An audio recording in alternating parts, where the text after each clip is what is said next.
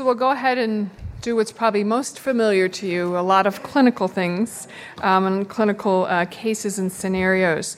It's my pleasure to wel- pre- welcome uh, Prem Soman, who is the um, is the Director of Nuclear Cardiology Research and the Associate Director of Clinical Nuclear Cardiology um, at uh, the University of Pittsburgh. And he'll go through in the next hour and 15 minutes a lot of cases. So, some of those questions you guys have been asking about TID, things like that, um, Dr. Soman will uh, address. So, welcome, Prem. Thank you very much, and good afternoon. I just want to say that the extra 10 minutes of break you got was on, on my account, so please listen to me carefully. so, uh, you know, this is such a, a, large topic that I'm not even going to attempt an exhaustive review uh, of everything uh, relating to uh, risk stratification. That's three fourths of nuclear cardiology. So, what I propose to do today is to touch upon some aspects of risk stratification that are particularly important for the test that lends that lend themselves to test taking, and hopefully some of those concepts that will be helpful uh, in the practice scenarios too. So um, let's start with a case. This is a 56 year old male with chest pain who did very well on the Bruce protocol, had a normal hemodynamic response, normal ECG, um, and the perfusion scan, as you can see here, is normal. So, which of these statements is most appropriate? This patient has no CAD. This patient has no obstructive CAD. Uh, the annual risk of AMI and cardiac death is less than 1% for the next three to five years, and, and this patient is immortal. So, Chris, are you going to take it away for?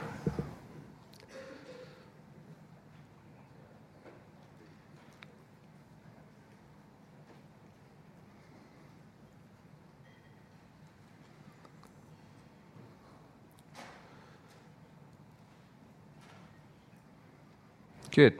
Okay. Well, I'm happy about uh, the 80% of people who got it right, but you know, I'm an eternal skeptic, and I'm, I'm disappointed about the 20% who didn't get it right.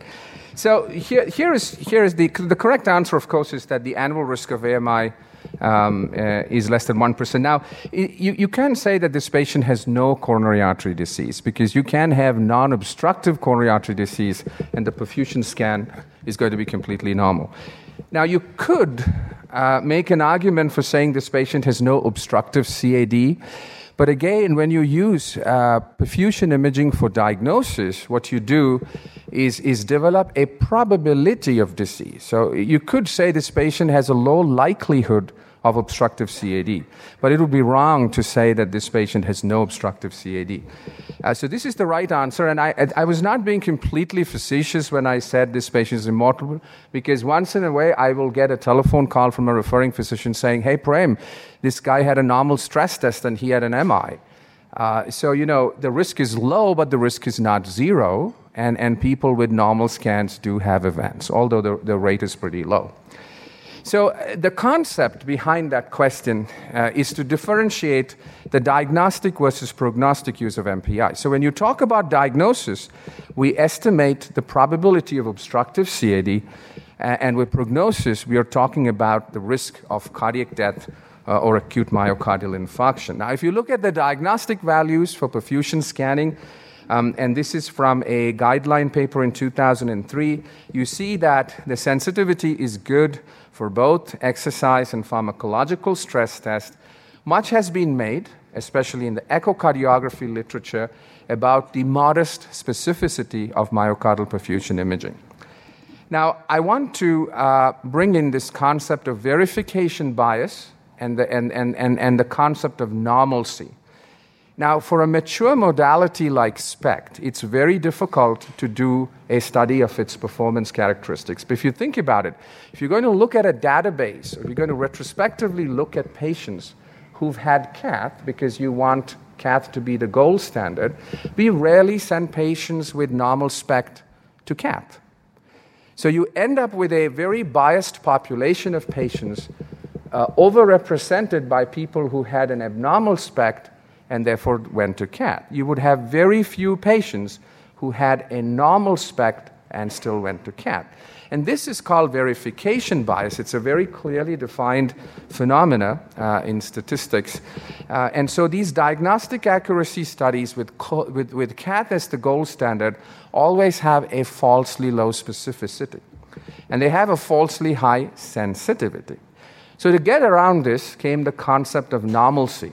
What would happen if you take a cohort of patients who have a very low probability of coronary artery disease and then you did SPECT in them. So instead of doing cath to disprove the presence of coronary artery disease, you just take a population of patients that already has a low probability of CAD. And when you look at the normalcy data, uh, that's pretty good. The specificity in this population is about 90%. Now, the normalcy cohort is not a panacea for this problem of verification bias, because if you think about it, that is not the population in whom we usually do SPECT imaging. You don't do it, or you shouldn't do it, in people who have a very low probability of CAD. So, although uh, it, it works as a good substitute for uh, verification bias, it still doesn't take away all the problems of, of, of this situation that we have that patients with normal SPECT rarely go to cath. Now, there are multiple strategies that improve the specificity of, uh, uh, of myocardial perfusion imaging, and all of these will be often tested. The first is the concept of using a tracer that is less prone to attenuation artifacts. Now, most of the specificity problems are due to the propensity of the modality to have attenuation artifacts and therefore false positive results. Thallium, as you know, has a lower energy um, and, and is more prone to, to attenuation artifacts. Um, and MIBI or, or, one of the technetium agents, which is higher uh, ener- energy of 140 kV, is less prone to attenuation artifacts. Now, this um, is a, a, study that, that is widely quoted and is, is also tested very often. It's by Raymond Taillefer, who I think you heard earlier today. And this looks, this is, this is a study performed in women, but is applicable across the board.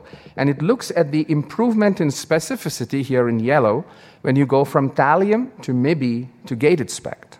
Right? We, we, we use gated SPECT to differentiate attenuation artifacts from infarcts. So, so you see that there's a significant improvement in specificity when you change tracer and when you, change, uh, when you add gating.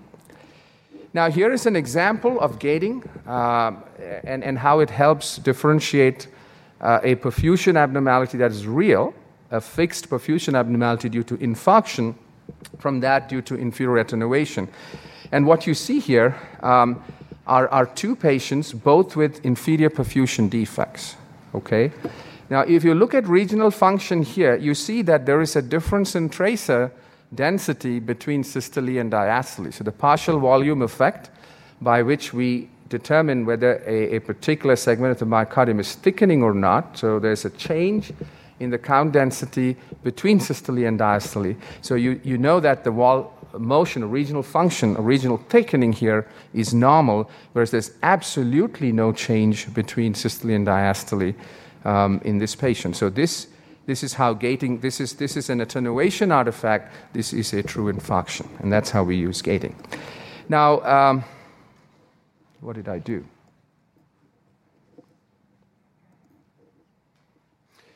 So the next strategy is, is attenuation correction. Uh, how many of you apply attenuation correction to your studies? Still a minority. Uh, this is a highly underutilized uh, strategy for reducing attenuation artifacts at the University of Pittsburgh, the majority of our studies are attenuation corrected. You can do this with CT or you can do this with gadolinium. Um, we, we use a line source of gadolinium. And here uh, are, the, are the, the, stress and rest images of a patient with a mild inferior uh, defect that you see here. Um, when you turn on attenuation correction, now at the top is a patient, uh, this is the same patient with the stress images, and you can see here this is the attenuation corrected stress image, and you can see how the mild inferior perfusion direct, uh, uh, defect is completely corrected. So, this is a proven uh, approach to improving specificity, and when tested in a large multi center trial, uh, was shown to improve um, specificity uh, substantially. It also improves most studies show that it also improves sensitivity uh, to, a, to a small degree, and, and, and at some point we can discuss why that happens. But this is a common test question, and that is the use of attenuation correction improves. And, and among the various multiple choice questions will be specificity, and that, that is the correct answer. Um, other strategies that are not that widely used, prone imaging, uh, as some of you might do. Important to note that when you read the prone images, you have to always read it uh, with the supine images because the prone images produce artifacts of their own. So, in combination, uh, the supine and prone images improve um, uh, diagnostic specificity. And, and, and for that matter, even the, non, the attenuation correction when you apply attenuation cor- correction, you, it, is, it is always better to read the unattenuated, unattenuation corrected images first and then read the attenuation corrected images. I, I, I do think that one should not rely only uh, on the attenuation corrected images. All right, so that was about some aspects of the diagnostic use of myocardial perfusion imaging uh, that often appear in the test. Now, some other considerations a 67 year old male um, who was scheduled to undergo a diagnostic MPI with pharm stress. Okay, this is important. For exertional chest pain and arthritis. He had arthritis, that's why he was undergoing pharm stress. No known coronary artery disease, so this is a diagnostic test. He's on a beta blocker for mild hypertension. Should the beta blocker be stopped prior to the stress test? Okay? Uh, so concept here is that all cardioactive medications reduce the sensitivity of both exercise and pharmacological stress tests. It's very important and comes, uh, it, it lends itself to testing in the exam. It's not just exercise test. It's not just the dobutamine stress test the ischemic threshold is reduced for all types of, of, of uh, stress testing, and therefore these medications must be stopped if the purpose of the test is a diagnostic evaluation. If this is a patient without known coronary artery disease, and you're doing the test for the purposes of estimating a probability of obstructive coronary artery disease, medications have to be stopped. We also often do stress tests for the assessment of therapy or of prognosis on therapy.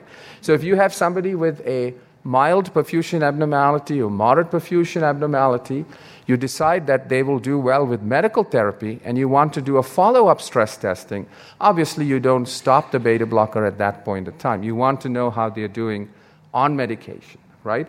So if it's purely for a diagnostic use, medication should be stopped. If it's for assessment of therapy or prognosis, then you don't stop medications. So let's move on. So we spoke about the diagnostic use. Now let's talk a little bit about prognostic use of MPI. But it's important, I think, to differentiate why you're doing the test. Is this a diagnostic purpose or is this a prognostic purpose? Now, traditionally, for cardiological purposes, we have uh, stratified risk into low, intermediate, and high, and, and these are widely accepted cutoff uh, uh, points uh, for these different classes of risk and we say some, uh, as, uh, an individual has a low risk if the predicted risk of cardiac death or acute myocardial infarction, cardiac death or non fatal myocardial infarction, um, is less than 1% per year. That, that's widely accepted. Now, the greatest strength of myocardial perfusion imaging, as, as all of you know as practitioners, um, is, the, is its prognostic value. And here is a review of one meta analysis. There are several of these which shows that if you have a patient with a normal study and compare this to the prognosis of an abnormal study, there is a huge difference in the risk of, again, this is non fatal MI um, and cardiac death. Okay? Um, at last count, there were about 16 studies involving about 30,000 patients uh, for a mean follow up of two and a half to three years. Um, and, and with patients with a normal study had a adverse event rate, and, and the adverse event was either cardiac death or non-fatal MI of less than 6% per year. Very few modalities in diagnostic medicine are supported by such wealth of data. Now, at this point, I also want to point out uh, now, we're very concerned about radiation dose. That's, that's what everybody's talking about patients, payers, the press. Um, and one of the mandates of ASNC is that in the next few years, we need to bring down the radiation dose associated with myocardial perfusion imaging to less than 9 millisieverts. And there are multiple ways to do this. One such way is to do a stress only perfusion study in patients who you think have a low likelihood of disease. Now, this has been proven in at least two large studies with, you know, this is Dr. Mahmarian's group with 16,000 patients in one and 5,000 patients in the other. That if you do a stress only study, and that is normal, then the prognostic implication of this is identical to a normal stress stress perfusion scan. I mean, you know, if you have a normal stress study, you rarely even look at the, at the rest study. There is the concept of reverse redistribution. Nobody really knows what that means. For all practical purposes, a normal stress study with normal function and perfusion has an excellent prognosis. So, this may be something that, that you want to think about in your patients.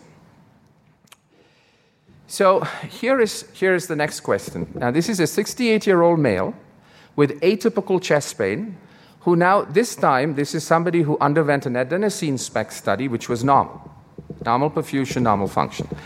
The most uh, appropriate interpretation of this study is that the annual risk of MI or cardiac death is less than 1%. The annual risk of MI or cardiac death is low.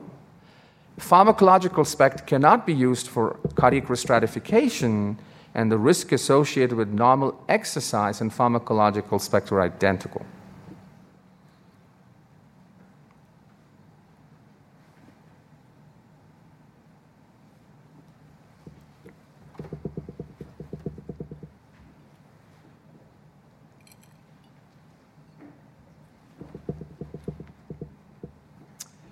All right, can I go back to the questions? Okay.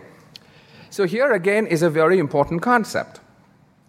This is pharmacological SPECT, right? And the risk associated with pharmacological SPECT, a normal pharmacological SPECT study, is much lower than that of an abnormal pharmacological SPECT study. No doubt about that, okay? But the risk is not less than 1% per year. One of the most important prognostic indicators is functional capacity. And when patients have to have a pharmacological stress test because they cannot exercise, they have stratified themselves into a higher risk group. So it is much lower than an abnormal stress test, but it is not 1%. It is 1 to 2%. You know? So the, the correct answer there would be uh, the risk is low, but you don't put a specific number to it. Now, this is important because um, as we think about this, the risk associated with a myocardial perfusion scan is contextual. It depends on the population that you're studying. A normal SPECT always has a lower risk than an abnormal SPECT. But the absolute risk differs based on whether it's a 20 year old person or an 80 year old person. That makes sense right? Whether it's somebody with diabetes or no diabetes. So, normal pharm stress is associated with a higher event rate than normal exercise stress, um, and the inability to, to exercise indicates a higher risk of adverse events. And this is the slide that we saw. And now, this is again very important for the test. And this is a list of subgroups where the risk of a normal SPECT is greater than 1% per. year. This is the annual risk. So, pharm stress, diabetics, chronic kidney disease, and the elderly. These are all recognized groups where the risk of a normal stress, uh, normal stress test is, is higher. Now, here is a great example of the contextual nature of risk. This was published by Rory Hachamovitch, and I, I remember distinctly when this was presented. These are two groups of patients, and this is the annual mortality after a normal stress test. These are groups of patients who are less than 85, elderly patients, but less than 85 years of age. And these are patients greater than 85% of 85 years of age. Both these groups had normal stress tests, and you can see that the annual risk in this group is much higher than the annual risk in this group. So, what does that mean? Does it mean that the stress test is not functioning normally, it doesn't work in patients above 85 years of age? Well, look at the normal mortality in these patients. Right? The average mortality in an 85 year old in this country is nearly 5% per year. So, yes, a normal stress test does identify a lower risk group within that large group that you're testing. So, a clear um, um, demonstration of the contextual nature of this. Diabetics, di- the diabetics we're all familiar with. You can see here that um, this is a low risk study, a high risk study in, in red here. And you can see that the low risk study indicates something very different uh, in diabetics as opposed to non diabetics here. So this is less than 1%. This is somewhere between 1 and 2%. This is again showing this from another study from Cedars Sinai, uh, normal study, 1 to 2% annual risk in diabetics. And the last group um, is chronic kidney disease. Now, there are no data, there are, there's, there's a signal in the literature suggesting um, that they do have a higher than normal risk. There are no studies specifically looking at this.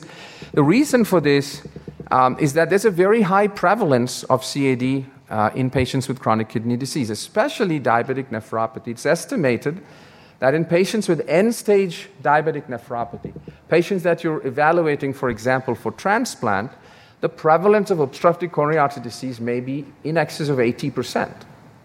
And if that is the case, no test is going to risk stratify. If you take a population of patients where the prevalence of disease is very high, a negative test doesn't mean all that much. You know, it's just like taking an 85 year old with multiple risk factors and typical angina. What does a negative test mean? In that the negative predictive value is very low. Now, it's also striking um, to know that most patients with mild CKD, okay, they have mild kidney disease, they will die of coronary artery disease before they get end stage renal disease, right? So patients with mild kidney disease die more often from coronary disease than from progression of kidney disease. And it's also being recognized that the best treatment for these patients is a new kidney, and that the transplant itself ameliorates some of the coronary artery disease in this population.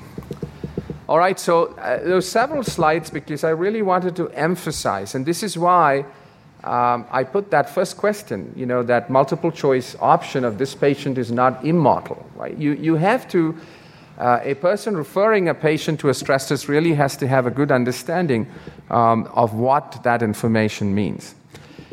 So now the second concept I want to introduce in this uh, context is the warranty period of a normal scan. And this is also uh, tested very often. And the question is if you have a normal perfusion scan today, and the annual risk of death in MI is less than 1%, how long does that warranty of a low adverse event uh, last for? Okay, this is again data from Cedars Sinai. Um, and, and here in, in, in these uh, open bars, this is the mortality for year one. Okay? And the, and the black bars are mortality for year two. So, for example, if you take a 50 year old male who has an exercise study and has no known coronary artery disease, both in years one and two, the risk is very low. Now, if you take a, an 80 year old male who has pharmacological stress tests, okay, no known CAD, the risk is higher but it's not significantly different from years one and two. So the warranty period of a normal stress test is not affected. Now, take a 50 year old male who, in contrast to this person, has a history of coronary disease. Okay, this is a patient who has known coronary disease. Risk is low in the first year, but it's higher in the second year. So, if you have known coronary disease, as time progresses, the risk increases. So, the warranty period there is shorter. And similarly, if you have an elderly person, okay, so the two things that are known to affect the warranty period one is age, and the other is, is, is, is known coronary disease. So, in this particular study, those were two important parameters. Uh, this is from the Mayo Clinic, and again, looking at the concept of warranty. And they again saw that if you have a history of coronary disease, uh, the low risk of adverse events lasted one or two years, whereas if you did not have a history of coronary artery disease, the low risk lasted for a much longer time. Now, here they also found that if you did an exercise test and achieved a heart rate above 130 per minute, then again, uh, that meant that the warranty period was sustained. What you might be tested uh, uh, in the exam is, is about the warranty period in the context of diabetes. And this is a very widely quoted study from Gary Heller's lab um, showing again that in patients with normal perfusion, uh, the non diabetics have a much longer warranty period than diabetic patients. This is something that comes in the tests very often. So um, I would encourage you to remember this. So, from all of these studies, the average warranty period is about you know three, three to five years. We don't have an absolute number. I don't think anybody's going to test you on that, but it is about that in patients without CAD, patients who are not elderly, and patients who get more than 80% of their heart rate on an exercise test. Okay, and it is known to be lower in diabetics and in older patients. So that is about the concept of the warranty of a normal test. So, you know, the two things, uh, to remember these two things as separate. One is the risk number that's less than 1% or more than 1%. So that you have certain subgroups where the risk of a normal test is low, but it's not as low as less than 1%. The second concept is about warranty. It's the period for which this low risk lasts and you have definite subgroups where that warranty period is shorter than the standard quoted period of about three to five years. All right, so now let's talk a little bit about risk stratification. Uh, we spoke about risk stratification in the context of a normal study versus an abnormal study. I want to talk about further refining risk stratification uh, when, when the study is abnormal. Now, as you are all aware, uh, there is a, a huge volume of data indicating that the extent and severity of perfusion defect is related to outcome. You know, we see that time and time and time again in studies involving thousands of patients. Now, it's important to remember that outcome is generally defined by mortality, and this could be either cardiac mortality or all cause mortality, uh, and non fatal MI. So, I want to introduce the concept here of competing risk because this does show up um, in the nuclear cardiology boards and sometimes on the cardiology boards. And the competing risk concept is that if you identify non fatal MI and cardiac death as two separate outcome parameters, okay? So let's say you have a placebo group and a group in which you institute some therapy. And you have two outcomes. You're comparing the, the rate of death in these two groups and the rate of MI in these, these two groups. So let's say that one group, a lot of people die. You're not going to have then in that group the same number of people who are alive to have an MI. Right? So if the other group has more MI, that doesn't mean that the risk is more. It may just simply mean that more, more patients died in the other group and there were less number of people alive to suffer an MI. So this concept is known as competing risk, and therefore, in most of these studies, you need to use death and myocardial uh, infarction as a composite endpoint. There is also a lot of debate uh, as to whether one should use cardiac mortality or all cause mortality. Uh, you could use either. Many studies use all cause mortality, and cardiac mortality is almost always a fixed percentage of all cause mortality. In many of these studies, we censure patients with early revascularization, and this again comes up in the test. So if you have a SPECT and the patient underwent CABG or PCI within one week or so of the stress test, it's quite clear that that revascularization procedure was driven by the abnormal stress test and the revascularization procedure actually changes prognosis. So, in a follow up study, you have to take away these patients. Generally, um, you, you, anybody who has a revascularization procedure within 60 to 180 days of the index diagnostic test, these patients are censured. And, and the concept there is that any disease progression or any revascularization that occurs after this time can be attributed to disease progression and not directly to the stress testing modality. The most important thing to remember is although we have a large volume of data, All of these studies are retrospective observational studies. There are very few prospective studies that have looked at the value of you know, risk stratification and stress testing. Okay, um, now when we talk about the degree of abnormality, most of us use a semi quantitative perfusion scoring. Uh, now, do you guys use this when you report scans? Do you score the 17 segment model? How many of you do that? So, quite a number. It is recommended that we do this, and uh, it's a standard semi quantitative scoring system. Now, remember that the sum stress score, which is the total score at stress, is indicative both of the extent and severity of infarction and ischemia. So if you see a perfusion abnormality on rest alone, it's infarction. So the sum rest score indicates the extent and severity of infarction.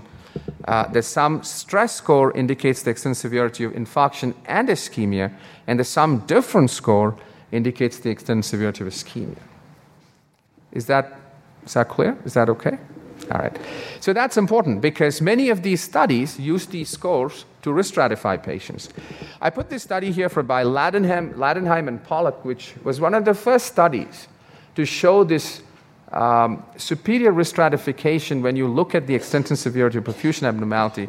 They did planar thallium uh, in, in, the, in the late 1980s and simply showed that the cardiac event rate was uh, directly related, almost linearly related to the number of reversible risk factors. So, very crude method of quantifying perfusion abnormality.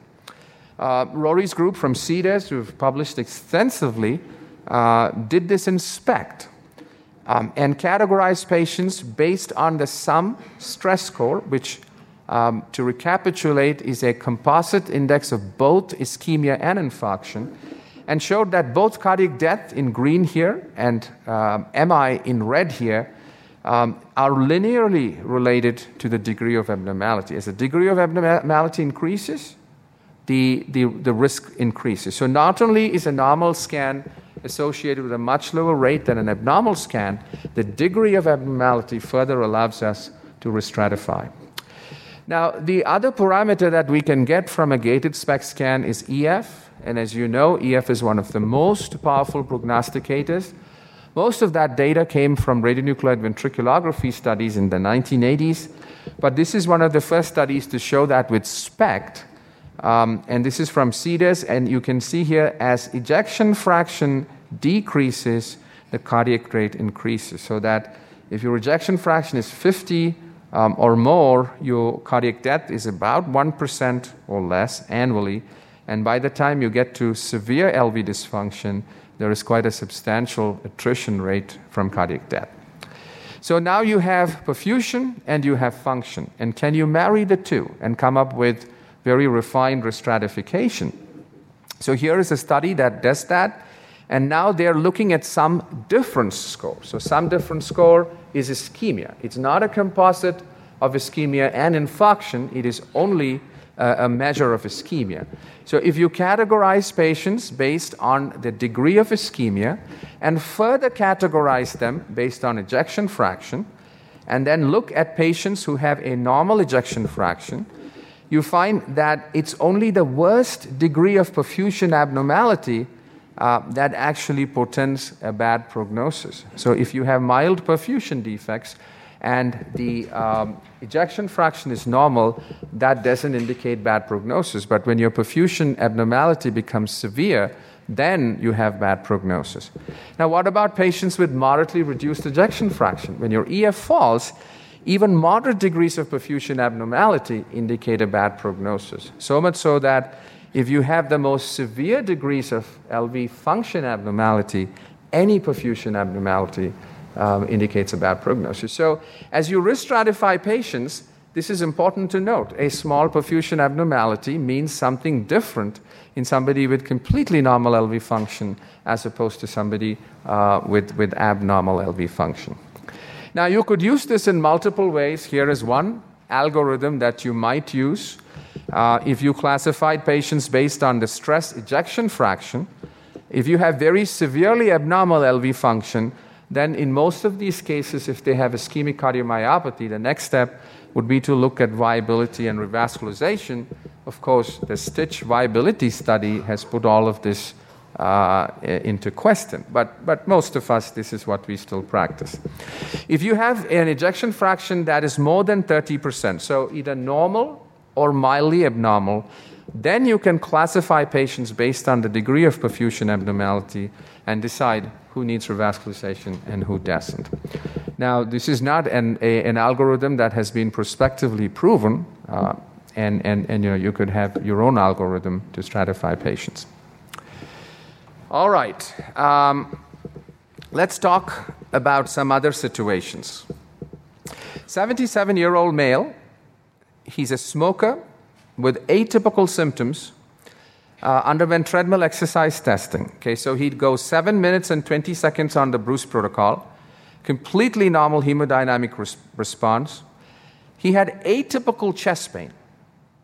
Okay, so he did have chest pain, but it was deemed atypical, and he continued to exercise until he stopped due to uh, fatigue. So, non limiting chest pain, which was considered non anginal.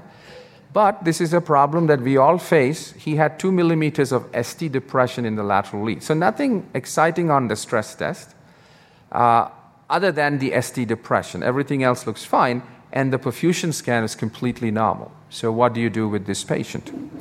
So, here is where, um, so how would you interpret this? He needs coronary angiography because of the ST depression. His risk of cardiac death or non fatal MI is intermediate. His risk of cardiac death or MI is low and the risk is indeterminate due to the conflicting exercise and MPI findings. Chris?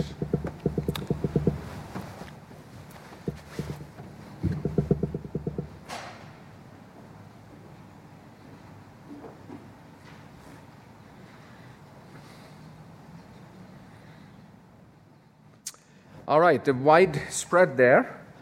So, um, you know, I think the answer is his risk of cardiac or is low. And this is where the Duke treadmill score comes in. So, you know how to calculate it. I don't think you would be asked to calculate it. But our patient would fall into this intermediate range, right? And most patients who have fairly decent exercise capacity have non limiting chest pain and non anginal chest pain, even if they have ST depression will fall into this intermediate category. Now, what is the additional value of perfusion imaging in this group? So, this is uh, these are patients stratified based on the Duke risk score. And you see here that in the intermediate group, perfusion imaging has a lot of additive prognostic value. So, if you have a normal perfusion scan, the risk of cardiac death or MI is extremely low. And that's where our patient fits in. You also see that if the Duke treadmill stress, the Duke treadmill score indicates low risk, okay, and the perfusion scan is abnormal, that is not such a low risk patient. So, assessing perfusion has additive value over just the Duke treadmill score. It's also important that in an average practice, about 50% of patients will fall into the intermediate risk category of the Duke treadmill score. So it's not a very discriminatory test. And in these patients, MPI is useful for additive risk stratification. Now, I also want to bring in this concept of differential risk stratification um, for MI and death. And we talked about competing risk, uh, but you can also classify risk separately for death and MI. We don't do it very often practically but this appears in the stress test, uh, in, in, in the, I'm sorry, in, in, the, in the exam. Um, and, and if you look at the parameters that predict cardiac death in, in, in univariate and multivariable regression analysis, you find that the sum difference score or the ischemic burden is very predictive of myocardial infarction, whereas the ejection fraction or LV function is predictive of cardiac death. This does appear on, on, on the exam. And the sum stress score, which is a composite of both infarction and ischemia, are predictive of both cardiac death and MI. And this was clearly shown in a multivariable analysis. Um, the most powerful predictor um, of MI and death of MI um, is the sum difference score, and cardiac death is the ejection fraction. So, just to reiterate, uh, sum stress score predicts death and non fatal MI, sum different score predicts MI, and EF predicts death. I, it's an important concept. So, we talked about the risk being con- contextual, right? You, you, you say that somebody has a low risk, you don't quite really know what their risk is. So, an alternative approach is can we predict who will benefit from a therapeutic intervention? For example, a PCI. Uh, there has been a considerable amount of data, um, and here, again from the Cedars group, is a factorial analysis. It's the interrelationship uh, between the percentage of the myocardium that's ischemic, the mortality risk, and how the therapy provided, whether it's medical therapy or revascularization, how this interacts with the ischemic burden. Now, these are the two important graphs here. The purple graph is the risk of death in patients who had medical therapy, and the green graph is the risk of death in patients who were revascularized. And you can see here that when there is only a small amount of myocardium that's ischemic, revascularized patients actually do worse than medically treated patients. And this is understandable because the procedure is associated with a certain inherent risk, and when there's no benefit, risk outweighs benefit. But as the degree of ischemia increases, patients with, who are revascularized have a, have a lower mortality rate. And exactly the opposite happens with medical therapy. When you have low risk medical therapy, patients do better. And when you have high risk medical therapy, patients do worse. Um, and the, the lines cross over somewhere around 10 to 15 percent. And again, uh, the, the absolute number is probably not that important. Somewhere in that range, um, medical therapy does worse uh, than PCI. So if you had a patient who had a mild amount of ischemia, they would fall uh, here uh, in this end of the risk uh, spectrum. They would do better with medical therapy if you had a lot of ischemia, they would have a high risk with medical therapy, and you can actually predict that their risk would be uh, considerably benefited or, or, reduced by revascularization. Now, the, again, the COURAGE trial put a, a, question mark on all of these findings, and, and all of these studies have to be interpreted with caution. Um, if you have a, a, a, large enough population of patients with a lot of ischemia, then you can test this hypothesis. Obviously, if the population has a large number of patients with small amounts of ischemia, uh, then that differences will not come out. And I think that's what happens in most of these large trials. It's the regression to the mean. You will have more patients with less ischemia and less patients with a large number of ischemia. Now, the Courage nuclear sub-study, and, and I want to um, say here that one should interpret this with a great deal of um, skepticism because it was not powered, it was a post hoc analysis. But the, the parent Courage study showed that optimal medical therapy in patients with stable chronic coronary artery disease, uh, the optimal medical therapy did uh, just as well as PCI plus optimal medical therapy.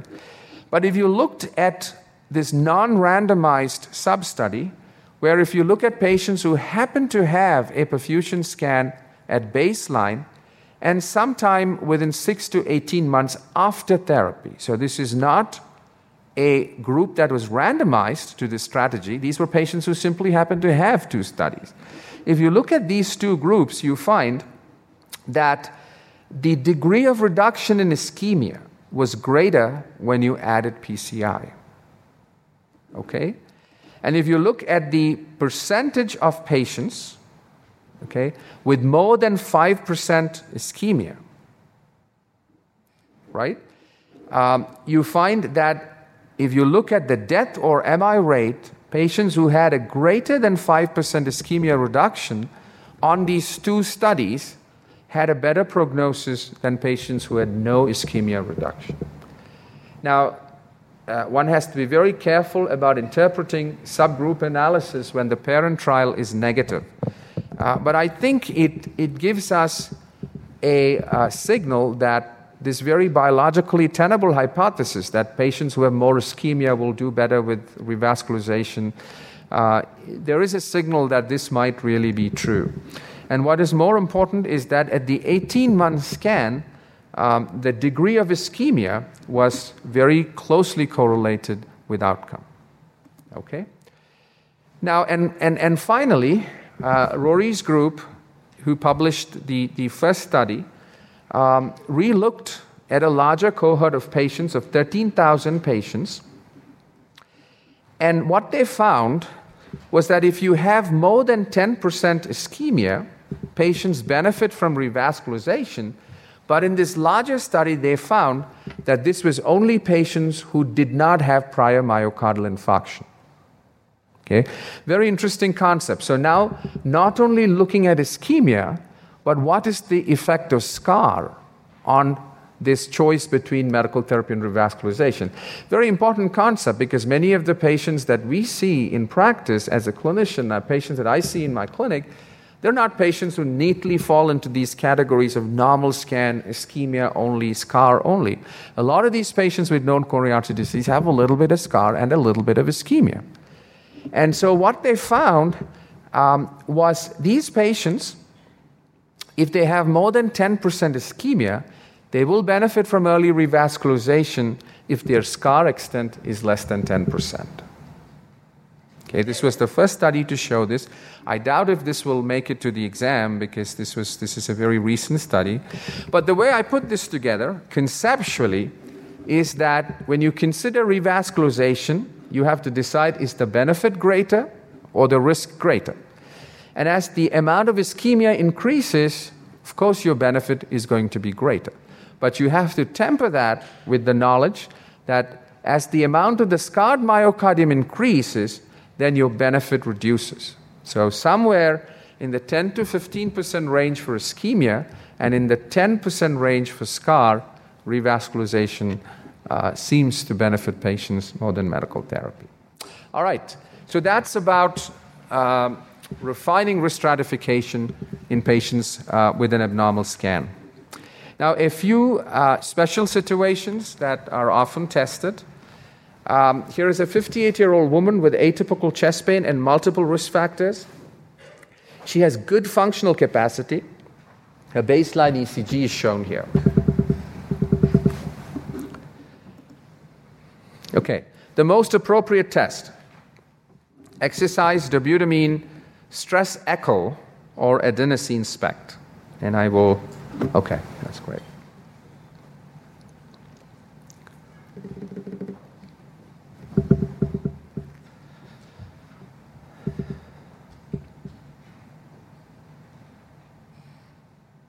Okay, I forgot what the choices were. So this is eight. Uh, this is what? What? What is this? Sorry? Okay, so there is a left bundle branch block. There's a left bundle branch block. There is also atrial fibrillation, but the purpose of this ECG is to show you the left bundle branch block. And uh, the concept here is that when you have a left bundle branch block, uh, one doesn't exercise these patients traditionally. Uh, you use adenosine SPECT. Uh, multiple studies showing that the false positive, the very unique and typical uh, perfusion abnormality pattern, which I'll show you in a second, is much more prevalent with exercise stress testing. It is not uh, eliminated with the use of vasodilator stress, but the, the prevalence is much higher. Um, as I see more and more of these patients, I, I'm convinced that it does occur in a substantial population, substantial percentage of patients with LBBB, and I have actually seen it in patients on the resting study as well. Uh, this is the typical perfusion abnormality that you see. It is an anteroseptal perfusion abnormality that almost never involves the apex. It is, if it involves the apex, you have to invoke LAD disease. Um, but if it's a circumscribed, very typical perfusion abnormality like this, I think you can comfortably, and if the patient has a left bundle branch block, you can comfortably attribute that. The paradoxical septal motion uh, is shown here. Uh, I, I, think the, the, the, surface view is the best. Um, and you can see here that as the lateral wall contracts inwards, the septum is moving paradoxically. So the impression you get when you view this image is that the whole heart has got a uh, to and fro lateral motion. So very, this again should tip you off uh, to the presence of left bundle branch block. So this is the paradoxical septal motion. You see that the entire heart is, is swinging uh, during the cardiac cycle. And there is one other abnormality here blinking. And that's because of AF. Excellent. Very good. Okay, so the concept for that case was vasodilator stress is most appropriate for MPI. I would also add to this that um, it is not eliminated by vasodilator stress. It occurs with less prevalence, but, but it is present. Um, the other thing that uh, I have a lot of problem in applying uh, in practical terms is TID. And so I'll put together a few slides. Uh, pathologic TID, as we know, is most likely to diffuse subendocardial ischemia. So I'm talking about TID, which, uh, which is pathologic. Now, the cutoff values for TID uh, were best established for dual isotope imaging, for um, rest, thallium, and stress MIBI imaging. Uh, we rarely do that, but for this group, there's a clearly established cutoff of 1.22. Does anybody do dual isotope imaging? Anybody does?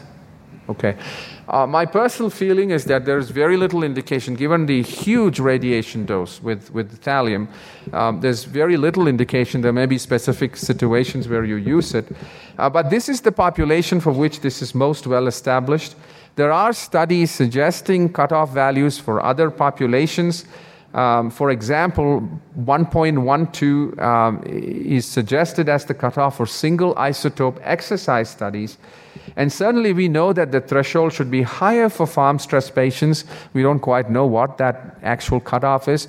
Remember, uh, one of the ways in which vasodilator stress acts is that it redistributes blood flow from the endocardium to the epicardium. There is a redistribution of blood from the subendocardium um, to the epicardium. So, by, by virtue of how it acts, it can produce spurious TID on your stress rest images. This is not seen in exercise studies. So, we know that the threshold should be higher. So, um, if you have a patient who has TID and has abnormal perfusion, you should consider the fact that you may be underestimating uh, the degree of perfusion abnormality. So, if you have LAD disease, with TID, um, you always think whether does this patient have multivessel disease, and you're only picking up the LAD disease. When, when TID occurs in the context of normal perfusion, multiple studies have shown that it has a low specificity for multivessel disease. Recent studies have also shown that a normal perfusion with TID does not mean uh, bad prognosis. Now, what are the situations? If you have TID with normal perfusion, it can happen when there's hypertension and LVH, and especially if there is a hypertensive BP response uh, to stress. So when I read and I see TID, the first thing I ask the fellows is, did this patient, you know, hike their blood pressure during exercise stress testing?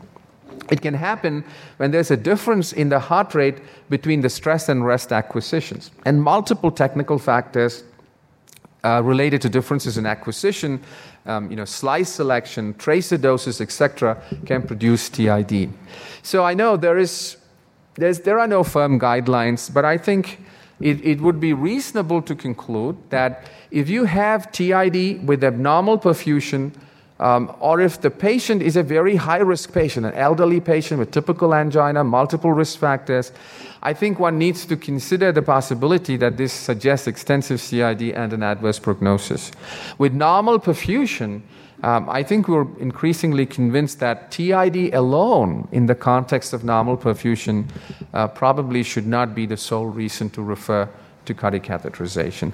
And I doubt if you will be tested on any of these. I, in, in the exam, um, there will be a clear indication as to what, what the examiner wants you to, to, to, to uh, answer. Um, for example, it will be an elderly patient who has angina, has a small perfusion abnormality, and the image shows TID, then, then, you know, then you know what they want.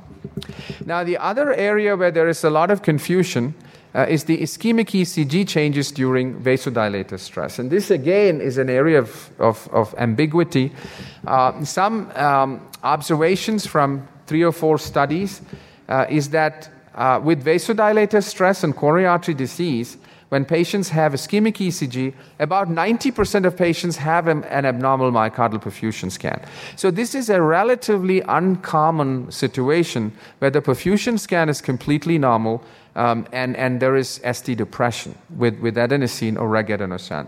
And the concern, of course, when this phenomenon was initially uh, reported was uh, is there balanced ischemia with triple vessel disease, and is that why the SPECT is normal?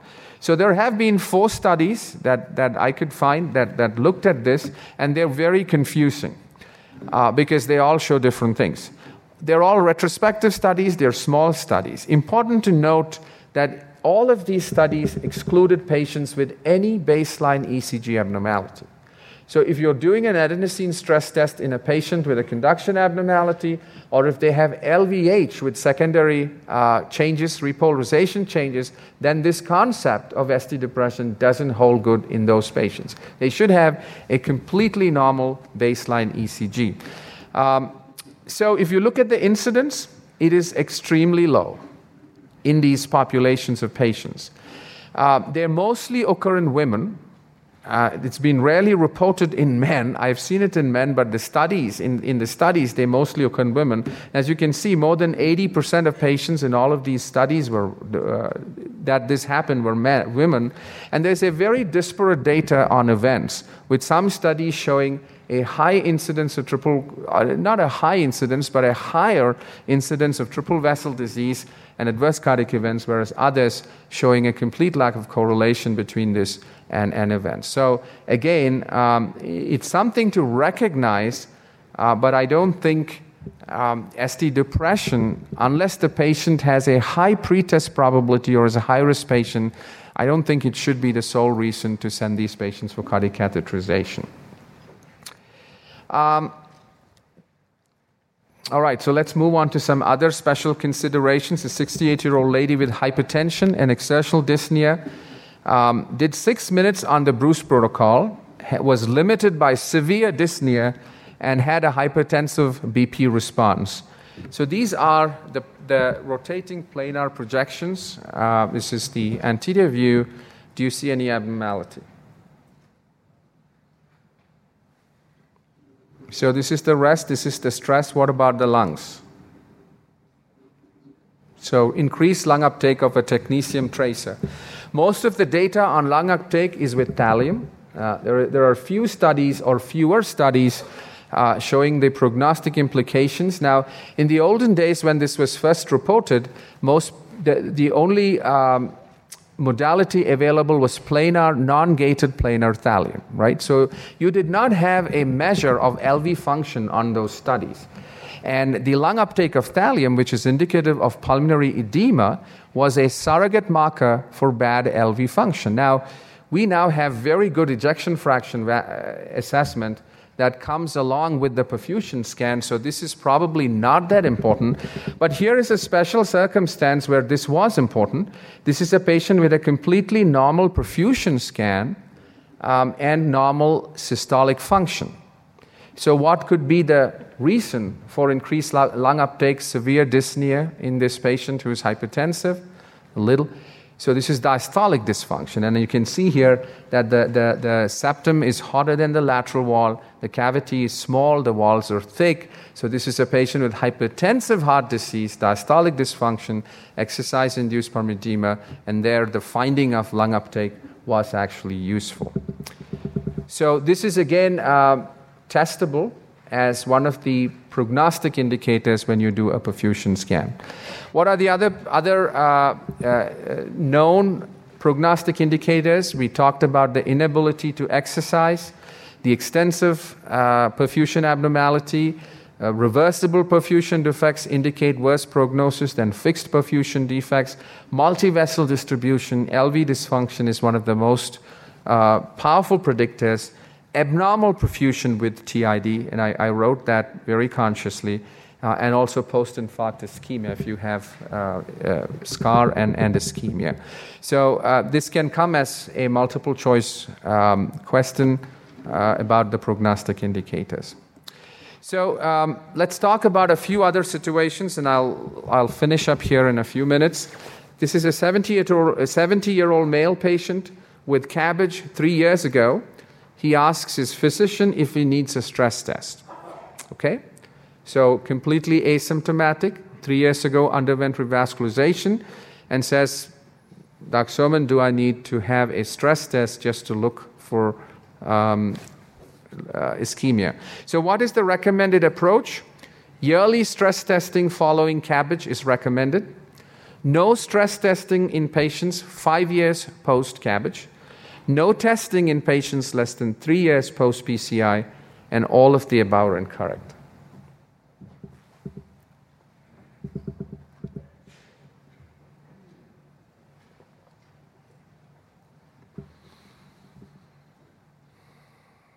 Okay, let's go back. So, okay, the correct answer is all of the above are incorrect. So, this, it's true that yearly stress testing following CABG is not recommended. No stress testing in patients less than five years is not correct. If the patient develops new symptoms, then it is appropriate to retest them. So, no testing less than five years in asymptomatic patients or patients without change in symptoms right? So that is the, uh, that is the, the catch here. Uh, no testing is not correct, but no testing in asymptomatic patients or patients with stable symptoms. And five years is the cutoff. After five years, uh, there is no recommendation as to whether to do a test or, or not to do a test. And you, you, you would be appropriate if you decided. So the, the, the numbers to remember are five years for CABG and two years for PCI and, and it's inappropriate to test asymptomatic patients within this time frame. Okay, 60 uh, year old male underwent PCI of a mid LAD lesion two weeks ago. He's currently asymptomatic and he's concerned about restenosis. Which of the following is true? A positive study is strongly indicative of restenosis. False positive test results are frequent early after PCI. Routine early post PCI SPECT is recommended for the detection of restenosis. Chest pain is a good indicator of restenosis.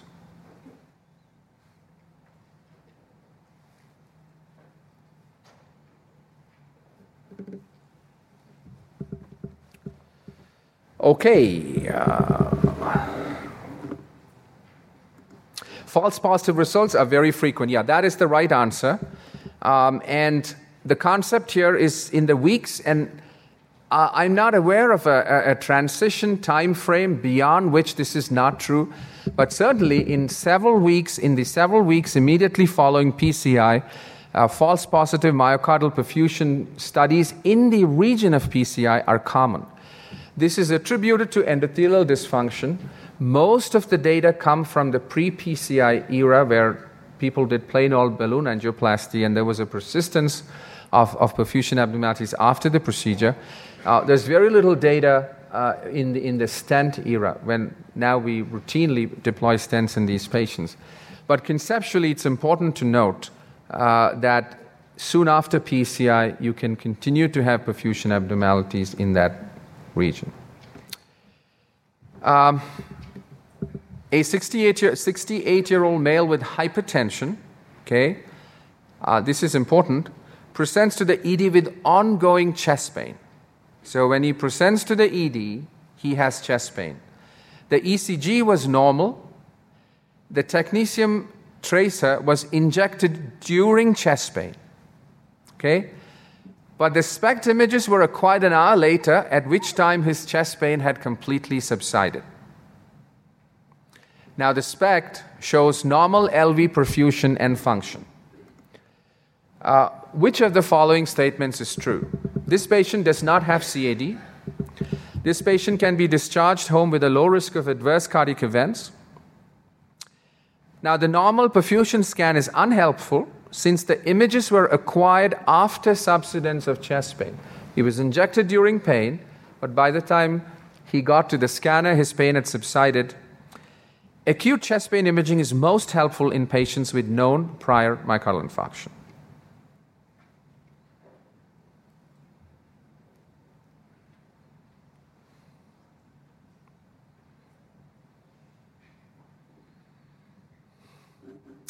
All right.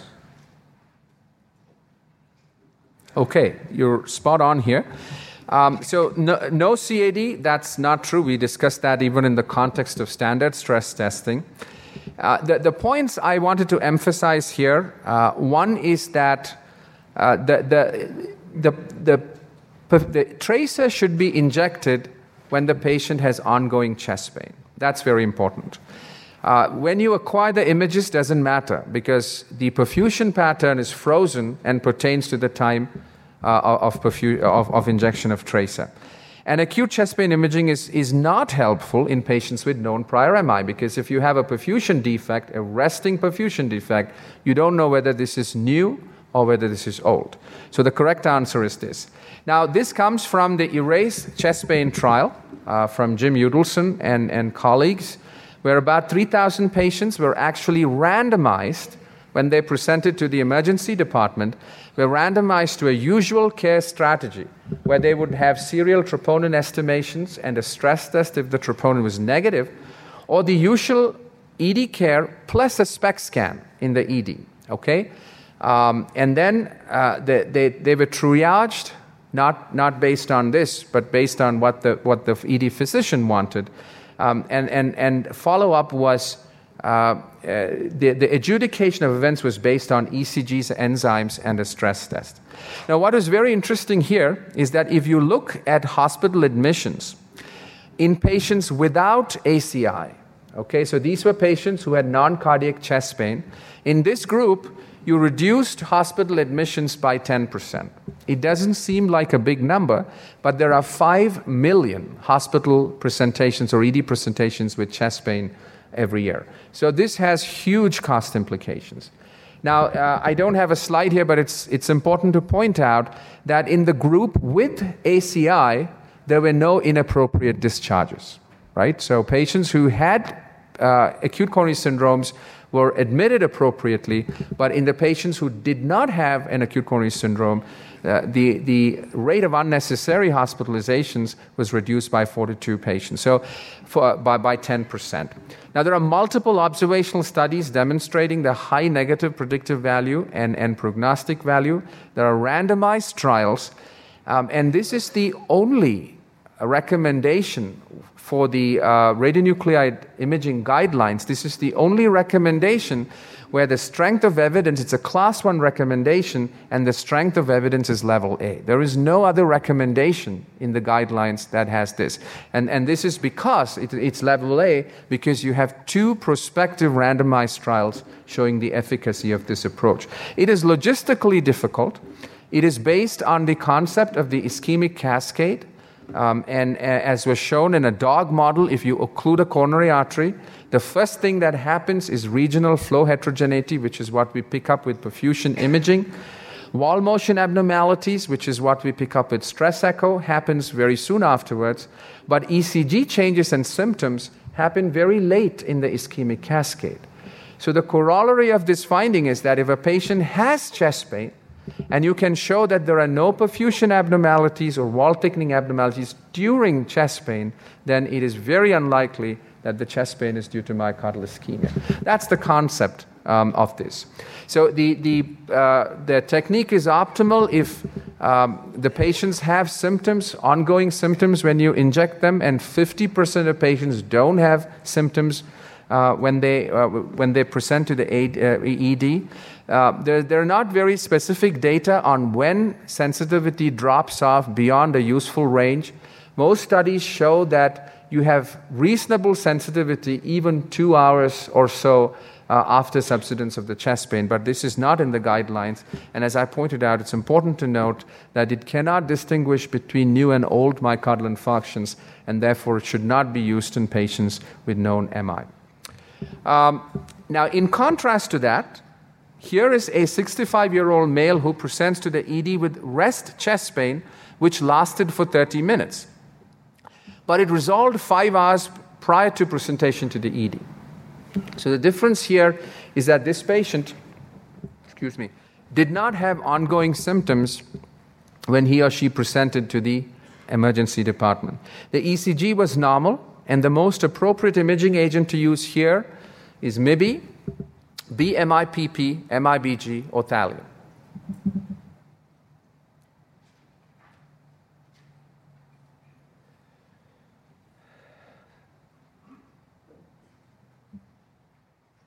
Okay, great.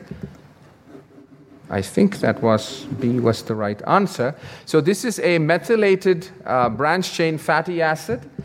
Uh, and the difference between perfusion imaging and fatty acid imaging is you do get uh, a metabolic abnormality in ischemic myocardium um, that, that which does not use fatty acid but reverts to glucose metabolism.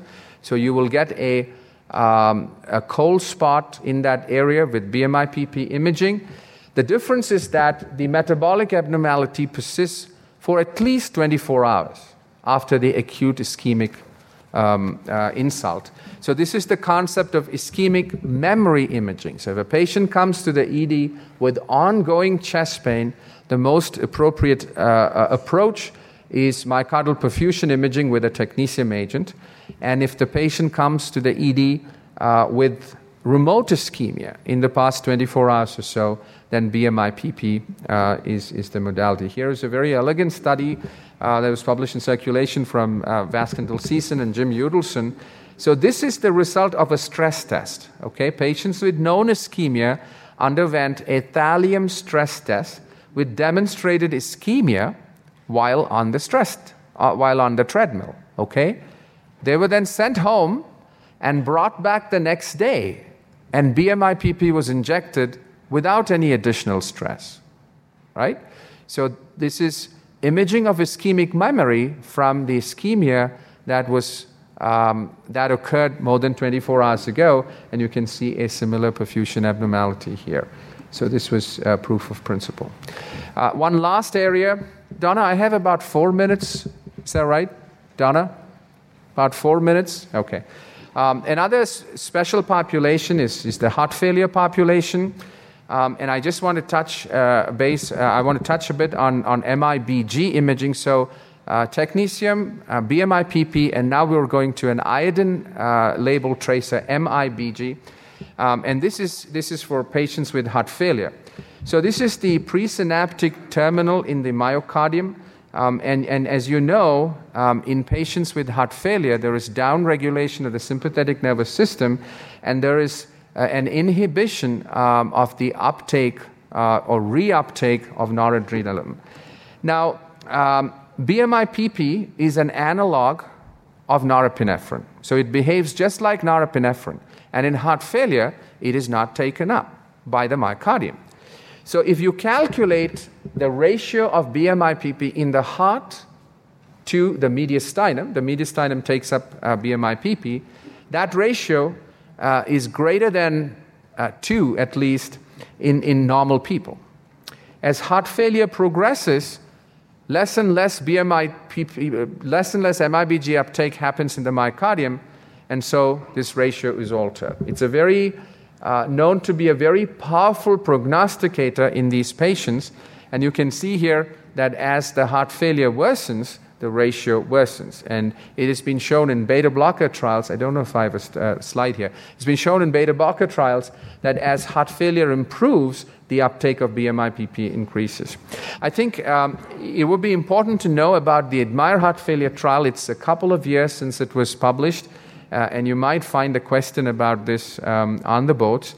So this was about a thousand patients with LV uh, with NYHA class two or three symptoms, so moderate heart failure, uh, with uh, LV systolic dysfunction. Uh, they all had MIBG um, imaging, uh, and and the question was, can this predict outcome? And the outcome. was um, mortality was the primary outcome measure, but heart failure progression, arrhythmic death, um, and cardiac death were also looked at.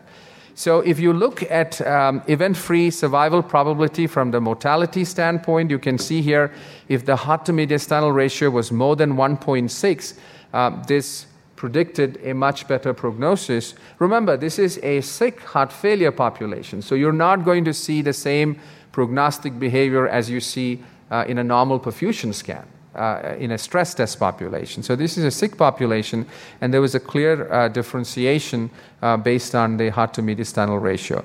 But what was very interesting here uh, is because, because this images the sympathetic nervous system, the question is can it allow us to refine risk stratification for arrhythmias?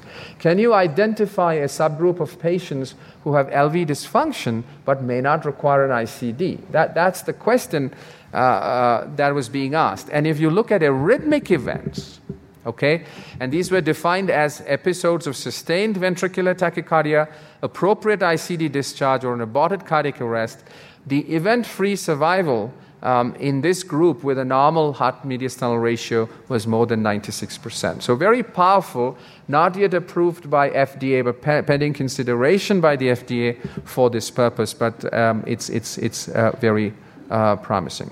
I'm going to end with pre-op evaluation. This is, uh, as you know, a very hot topic, and again, uh, a lot of conflicting data. Um, there's evolving data in this area. The trouble is that there were multiple recent randomized trials showing lack of benefit of coronary revascularization. So you can do every test you want. We are very good at predicting risk, but even in the high risk population, we're not quite sure how to modify that risk, how to improve that risk, because it does appear um, that revascularizing these patients uh, does not do them any good. And so the question is, you know, do you really need to stress test them? Uh, but for the purposes of the exam, the guidelines are very clear, um, and and uh, uh, the, the the theme of the guidelines is that if it's urgent surgery, if it's emergent surgery, don't waste time with risk stratification. If they've been revascularized in the past five years, even with known CAD, uh, they have stable symptoms, go ahead with the surgery. Uh, and, sim- and the same approach in recent in patients who've had a recent coronary evaluation. If they have major clinical predictors, and these are very clearly defined, um, bad arrhythmias, heart failure, evidence of myocardial ischemia, um, and one more, which is uh, which I can't recall right now. But if you have the major clinical predict- predictors, this is the population with that you want to evaluate uh, and treat. Um, and and basically, further testing uh, is may, may be helpful to refine risk stratification in the intermediate risk population. Now, this is very clearly defined in the guidelines, which is why I, don't want to spend too much time uh, going over this algorithm. Okay, Donna, 10 seconds to spare. Thank you.